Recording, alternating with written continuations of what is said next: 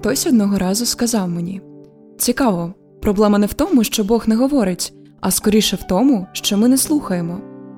Так ось я знайшов це переконливим, тому що подумав про свої особисті стосунки з Господом і про те, як часто ми звертаємося до Бога з проханнями, як часто ми звертаємося до Господа з простягнутими руками, бажаючи чогось. Дорогий друже, я вірю, що в нашому житті має настати час, коли ми звернемося до Бога з наміром почути Його. У вашому житті як християнина має настати час, коли ваша молитва буде такою: Господи, поговори зі мною, поговори зі мною про мою сім'ю, розкажи мені про мої плани, мрії та амбіції, розкажи мені про свою волю щодо мого життя. Отже, як Бог говорить і які ознаки того, що Бог говорить з вами? Бог може говорити з нами на духовному рівні. Є історії людей, які свідчили, що вони мали сильне бажання прокинутися і помолитися за когось. Пізніше виявляли, що людина, за яку вони молилися, відчайдушно потребувала допомоги. Інші свідчили, що вони мали незвично сильне почуття та спонукання йти в певному напрямку, відмінному від їх звичайного шляху, і потім дізнавалися, що якби вони пішли цим шляхом, за рогом їх би чекала небезпека. Бувало й таке, як люди казали, що їм ставало недобре. Вони відчули, що щось не так, коли з'явилася певна людина, лише щоб пізніше дізнатися, що ця людина була залучена до окультної діяльності. Отже, ви бачите, Господь може говорити з вами, впливаючи на ваш дух. Ось два вірші, в яких ми можемо бачити, як це відбувається. В діях у розділі 17 у 16 вірші написано так Поки Павло чекав їх в Афінах, його дух кипів у ньому, коли він бачив місто повне ідолів. А також у діях, 18 розділі 5 вірші, говориться, що коли ж із Македонії прийшли Сила і Тимофій, Павло, спонукований духом, свідчив юдеям, що Ісус є Христом.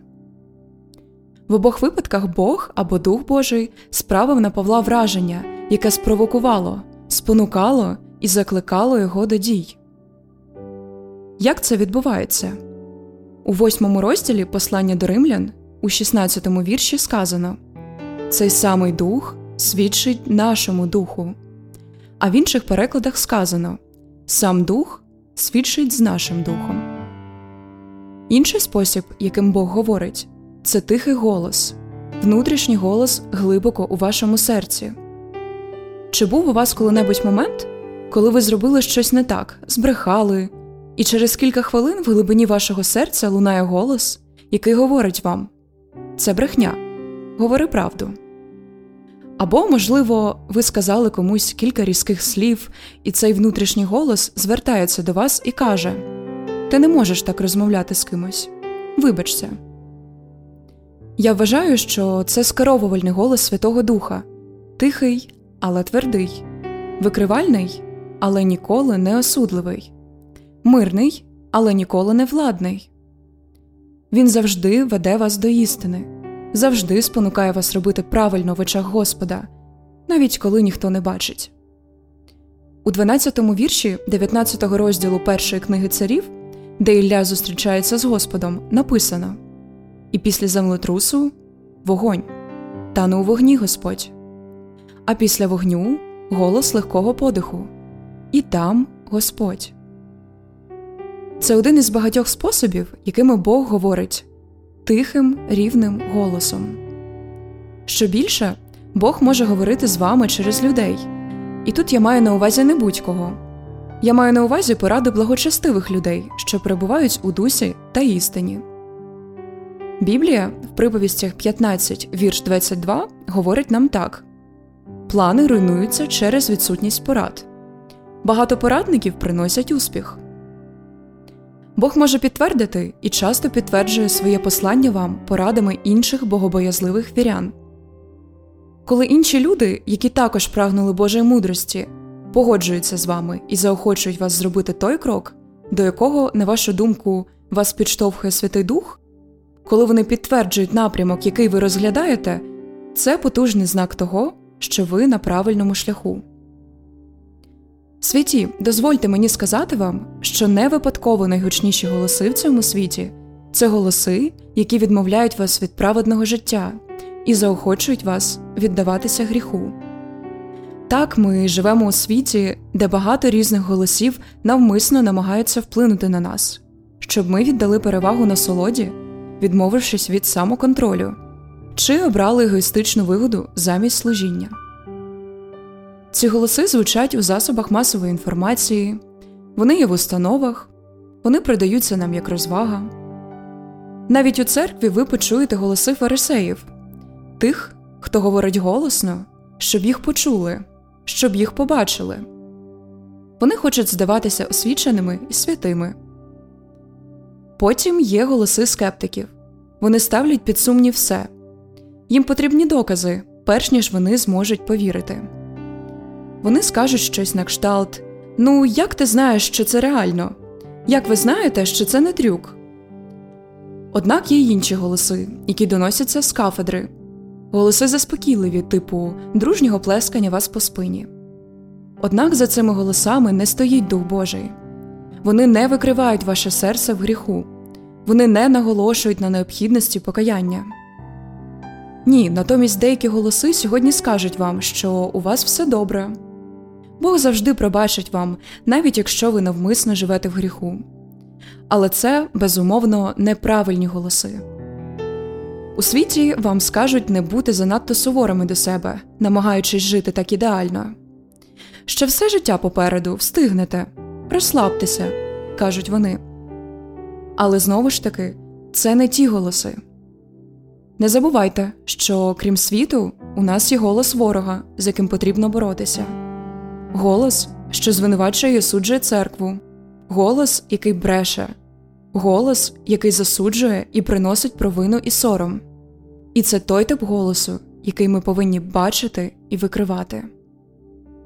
Голоси, які виходять з цього світу, контролюються князем цього світу. У підсумку закликаю вас сьогодні звертати увагу і аналізувати те, що ви чуєте і бачите, звертати увагу на відеоконтент, музику, розмови, які ви чуєте. Чи зупинялися ви коли-небудь просто почути голоси, які звучать навколо вас? Це голоси, які повторюють Слово Боже, чи це голоси, які суперечать Слову Божому і ставлять його під сумнів? Ми чуємо так багато речей, коли займаємося своїми повсякденними справами. Ви коли-небудь замислювалися, чи впливає на вас те, що ви постійно чуєте?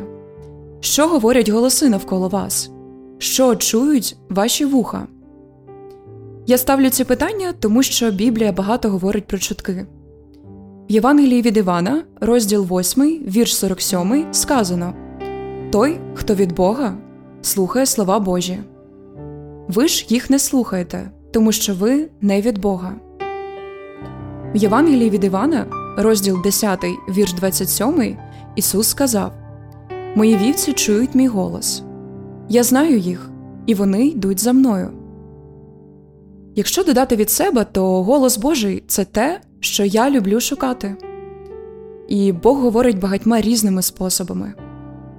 Бог говорив з Мойсеєм через кущ, що горів.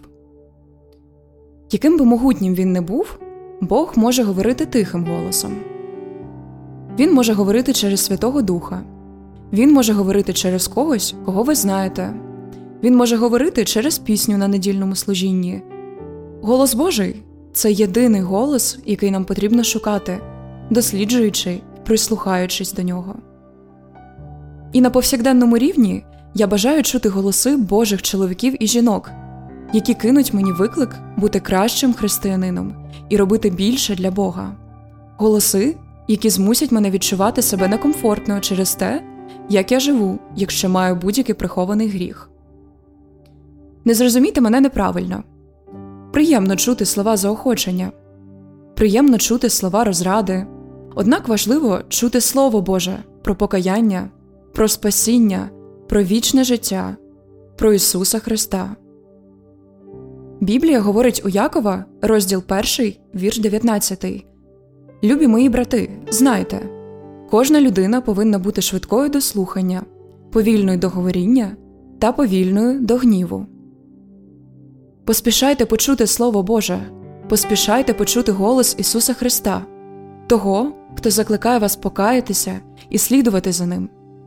Поспішайте шукати Святого Духа, щоб Його голос міг направляти вас. Святі, моліться, щоб Святий Дух був найгучнішим голосом у вашому житті, голосом, який закликає вас до покаяння, голосом, який підштовхує вас до Слова Божого, голосом, який нагадує вам про те, як сильно ви потребуєте Ісуса Христа. Є два способи пізнати Бога ми пізнаємо Його через Його Слово, через те, що Біблія відкриває про нього. Інший спосіб, яким ми можемо пізнати Бога, це через особистий досвід, коли сам Бог відвідує вас і відкриває вам, хто він такий. Ось чому Якова 4.8 закликає нас так наблизьтеся до Бога, і Він наблизиться до вас. Вимийте руки, грішники, і ви, двоєдушні, очистіть ваші серця. Тільки так ми можемо пізнавати Бога. Розумієте, Бог є автором реальності Він Альфа й Омега, великий Бог. Він є вищою істотою, і людина нічого не може зробити, щоб дізнатися про природу Бога, поки сам Бог не відкриє себе. Тепер, хоча Слово Боже навчило нас природі Бога, нам з вами потрібно пізнати Бога на особистому рівні. Нам потрібно прагнути жадати зустрічі з ним. Нам потрібно відчайдушно прагнути пізнати Господа, відчайдушно потребувати досвіду особистих відносин з всемогутнім Богом.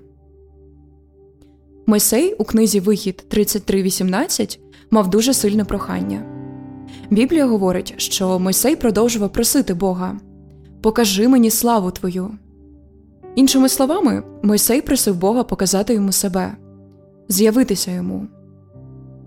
Чи було у вас коли-небудь пекуче бажання пізнати Господа подібним чином, коли ваше серце кликало до Господа, щоб Він відкрив вам себе?